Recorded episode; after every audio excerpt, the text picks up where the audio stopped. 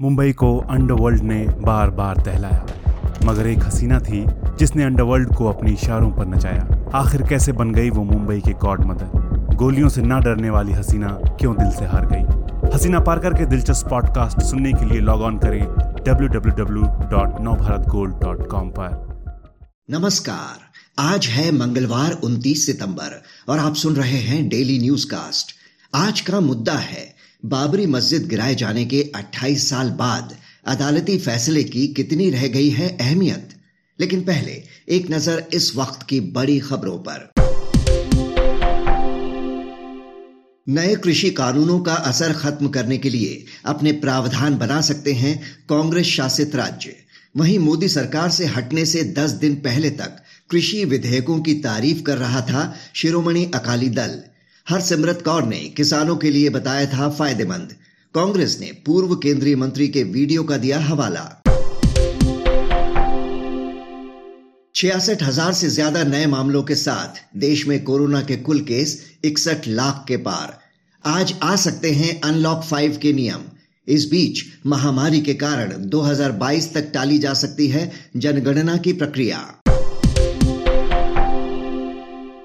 Royal Challengers Bangalore ने super over में Mumbai Indians को हराया। किरण पोलार्ड और ईशान किशन की धुआंधार बल्लेबाजी से मुंबई इंडियंस ने आखिरी 30 गेंदों में नवासी रन पीटे। 201 के स्कोर पर मैच हो गया था टाई आज आईपीएल में दिल्ली कैपिटल्स और सनराइजर्स हैदराबाद का मुकाबला। एलएसी पर चल रही तनातनी के बीच इस हफ़्ते भारत और चीन के बीच हो सकती है बैठक। सीनियर कमांडरों के बीच पिछली बैठक 21 सितंबर को हुई थी। बॉलीवुड ड्रग्स केस में रिया और शौविक चक्रवर्ती की जमानत याचिका पर बॉम्बे हाई कोर्ट में आज होगी सुनवाई। वहीं सुशांत केस में एम्स जाँच दल ने सीबीआई को सौंपी रिपोर्ट। जाँच दल के हेड डॉक्टर सुधीर गुप्ता ने कहा, किसी नतीजे पर पहुँचने से पहले कुछ और कानूनी पहलुओं पर गौर करने की ज़रूरत। सरकार ने आर्मी के लिए 2300 करोड़ रुपए के हथियारों की खरीद को मंजूरी दी। वहीं सशस्त्र बलों ने चीता और चेतक हेलीकॉप्टर्स के पुराने पड़ते जाने पर चिंता जताई। इनकी जगह जल्द दूसरे हेलीकॉप्टर मुहैया कराने की ज़रूरत बताई। आज का सबसे बड़ा न्यूज़ पॉइंट है, बाबरी मस्जिद विध्वंस मामले में आने वाले अदालती फैसले का असर। पूरी तस्वीर समझने के लिए हम बात करते हैं ब्रिजेश शुक्ल से, जो लखनऊ के वरिष्ठ पत्रकार हैं। बाबरी विध्वंस मामले पर सीबीआई की स्पेशल कोर्ट 30 सितंबर को अपना फैसला सुनाएगी। अयोध्या में राम मंदिर के भूमि पूजन कार्यक्रम के लगभग दो महीने बाद ये महत्वपूर्ण फैसला आ रहा है। जिसमें बीजेपी के वरिष्ठ नेता लालकृष्ण आडवाणी और मुरली मनोहर जोशी समेत उनचास लोगों को अभियुक्त बनाया गया था। हालाँकि अब इनमें से सिर्फ़ बत्तीस लोग ही बचे हैं। ब्रिजेश शुक्ल जी, घटना के 28 साल बाद आ रहे इस फैसले का कितना महत्व रह गया है? देखिए, अब बहुत समय गुजर चुका है। वास्तव में लगभग सत्ताईस, अट्ठाईस साल हो चुके हैं। और लोग इंतज़ार करते रहे, फैसला इस पे काफ़ी कानूनी लड़ाई लड़ी गई अब इसका बहुत महत्व नहीं बचा है क्योंकि राम जन्मभूमि मंदिर निर्माण के विषय में भी फैसला आ चुका, सुप्रीम कोर्ट का मंदिर निर्माण वहाँ चल रहा है। इसलिए इसका कोई अब अयोध्या के जहाँ तक हालात है, वहाँ भी इस इस मुद्दे पर बहुत ज़्यादा कोई ऐसी चर्चा भी नहीं है और न ही कोई इस पे वो कोई निर्णय होने वाला है जिससे कोई राजनीति में असर पड़े या किसी के राजनीतिक भविष्य पर इसका कोई प्रभाव पड़े। इसलिए इसका बहुत ज़्यादा मुझे नहीं लग रहा है कि ये लोगों को दिलचस्पी का विषय बना है। कहते हैं, justice delayed is justice denied. लगातार हर स्तर पर इस मामले में देरी होती चली गई। पहले लखनऊ और रायबरेली दो अलग अलग जगह मुकदमे चले आखिरकार जब तीन साल पहले सुप्रीम कोर्ट ने देरी पर गुस्सा जताते हुए रोज सुनवाई का आदेश देकर अंतिम फैसले की समय सीमा तय की, तब इस मामले ने रफ्तार पकड़ी। यही नहीं, बड़े नेताओं पर 25 साल बाद साजिश का मुकदमा भी दर्ज हो पाया सुप्रीम कोर्ट के दखल के बाद। इस डिले का केस पर क्या असर हुआ? देखिए, बहुत असर हुआ। आप उन्नीस सौ बानवे में छह दिसंबर को बाबरी मस्जिद टूटी थी। उसके बाद से ये कानूनी लड़ाई चल रही है। ये कानूनी लड़ाई खिसकते खिसकते खिसकते खिसकते बाकायदे चलती रही। कोई इसका वो नहीं हुआ। हर साल विजय दिवस भी कुछ लोग मनाते रहे, कुछ लोग काला दिवस मनाते रहे। लेकिन न्यायालय में इसका कोई निर्णय नहीं हो पा रहा था। हालत ये है, आप समझ लीजिए, कि इतने दिनों में यदि सुप्रीम कोर्ट इस पर सख्त न होता तो ये आज भी चलता होता। सत्रह लोग अब स्वर्ग से धार चुके हैं इस मामले में, जो उनचास लोग थे। बत्तीस लोग बचे हैं। जो लोग बत्तीस लोग जो बचे हैं, उसमें अधिकांश लोग अब बहुत रद्द हो चुके हैं।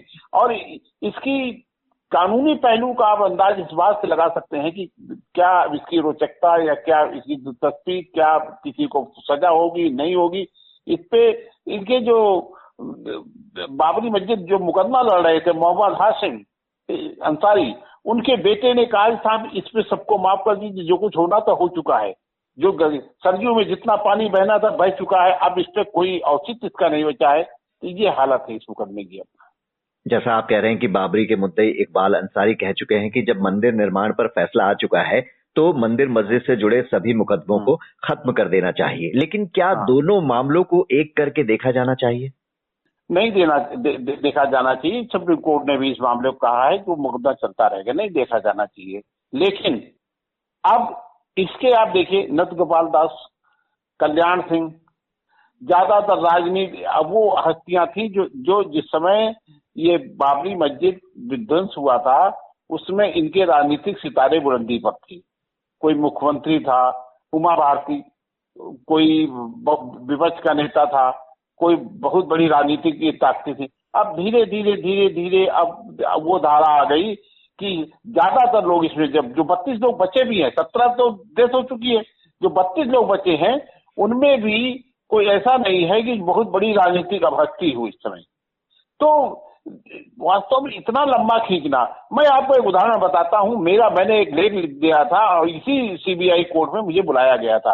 अब मुझसे दिन भर बहस हुई। अब इस तरह ये मुकदमा चलता रहा चलता रहा चलता रहा। कभी रोक लग जाती थी, कभी फिर मुकदमा चलने लगता था। तो इसका कोई वो नहीं था। यदि इस पे कोई निर्णय आना था, जल्दी आना चाहिए था। 28 साल बाद सीबीआई, और इसके बाद देखिए कितनी सीढ़ियाँ हैं। क्या इसी से निर्णय हो जाएगा? कितनी सीढ़ियाँ और चढ़नी पड़ेगी? तो मुझे तो लगता है कि जब तक इसका कोई अंतिम निर्णय होगा, तब तक इसके जो उनचास लोग हैं, सभी शायद ही कोई इसमें जीवित रहेगा, क्योंकि एक समय होता है, एक समय की सीमा होती है। वो सीमा, समय सीमा क्रॉस कर चुकी है।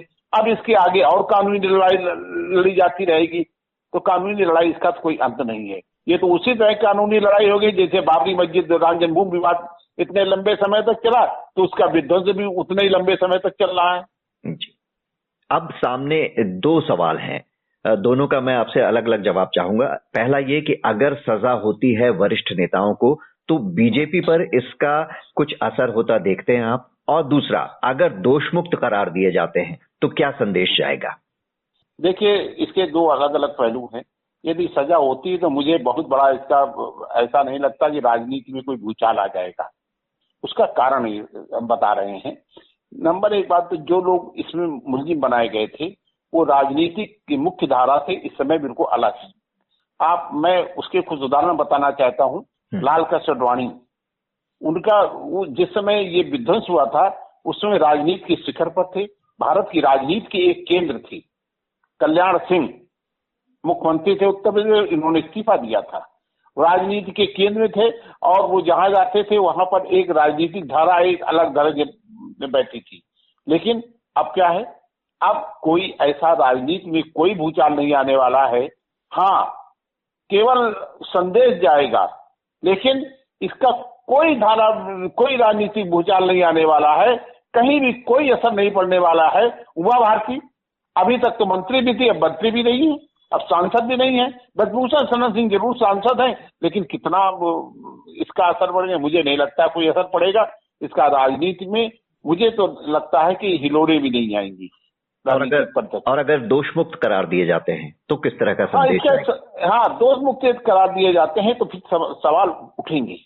सवाल ये उठेंगे कि आखिर इन लोगों ने नहीं तोड़ा था तो कहाँ से आगे कोई फरिश्ते आ गए थे जो तोड़ने वाले? यदि ये लोग दोषी नहीं थे तो कौन दोषी था? फिर क्या सीबीआई ने गलत जाँच की? यदि गलत जाँच की तो क्यों जाँच गलत की? इतना लंबा फिर मुकदमा चला। और सबसे बड़ी बात यह है कि कोई न कोई तो इतने बड़े जो हुआ था घटना छह दिसंबर की, कोई न कोई तो जिम्मेदार होगा। तो इसका तो बहुत दूर तक असर जाएगी। यदि दोष मुक्त दिए, किए जाते हैं। अब कितने लोग दोष मुक्त किए जाएँगे, ये देखना होगा। यदि मुझे नहीं लगता कि सारे लोग दोष मुक्त किए जाएँगे अभी तो कोर्ट का निर्णय आएगा। लेकिन दोष मुक्त किए जाएँगे तो तमाम सवाल खड़े होंगे। तमाम इसके ऐसे पहलू आएँगे, क्या कि कौन था फिर वो? जिस, जिसके कारण ये बाबरी मस्जिद टूटी थी? कौन थे वो लोग जिन्होंने बाबरी मस्जिद तोड़ी थी? कौन थे वो लोग जिनके खड़न से बाबरी मस्जिद टूटी थी? तो ये सवाल क्या नहीं उठेंगे? ये सवाल उठेंगे, ये इस पे उत्तर लोग मांगेंगे। इसलिए इसका ज़रूर एक असर पड़ेगा पूरे कानून पूरे न्याय की दृष्टि से इस पर असर पड़ेगा सामाजिक दृष्टि से इसका असर पड़ेगा और इस पर सवाल उठना स्वाभाविक है। कि यदि दोषमुक्त किए जाते हैं तो। ब्रिजेश शुक्ल जी हमसे बात करने के लिए आपका शुक्रिया। इस चर्चा के बाद जानिए शेयर बाज़ार का हाल। एशियाई बाजारों की मिली जुली शुरुआत। इससे पहले चढ़कर बंद हुए थे अमेरिकी बाज़ार। गोल्ड में दिख सकती है स्थिरता। अब एक नज़र इतिहास में आज के दिन पर। उन्नीस सौ उनसठ में भारत की आरती साहा बनी इंग्लिश चैनल को तैर कर पार करने वाली पहली एशियाई महिला। 2016 में आज ही तड़के भारत ने पाकिस्तान के खिलाफ की थी सर्जिकल स्ट्राइक उरी में आर्मी हेडक्वार्टर पर टेरर अटैक का बदला लेने के लिए की गई थी ये सर्जिकल स्ट्राइक बात करते हैं मौसम की। मौसम विभाग के अनुसार आज उत्तर पश्चिम के अधिकतर राज्यों में साफ़ और सूखा रहेगा मौसम। दिन में बढ़ सकती है गर्मी। वहीं पश्चिम बंगाल सहित उत्तर पूर्व के राज्यों, केरल मध्य प्रदेश और गुजरात में कुछ जगहों पर हो सकती है हल्की बारिश। अब बारी सुविचार की। डॉक्टर बी आर आम्बेडकर ने कहा था, अधिकारों पर आँच आए तो हमें प्रतिरोध करना चाहिए। संघर्ष के रास्ते पर चलकर ही सत्ता और सम्मान हासिल होते हैं। तो ये था आज का डेली न्यूज़ कास्ट जिसे आप सुन रहे थे अपने साथी अक्षय शुक्ला के साथ। बने रहिए नवभारत गोल्ड पर। धन्यवाद।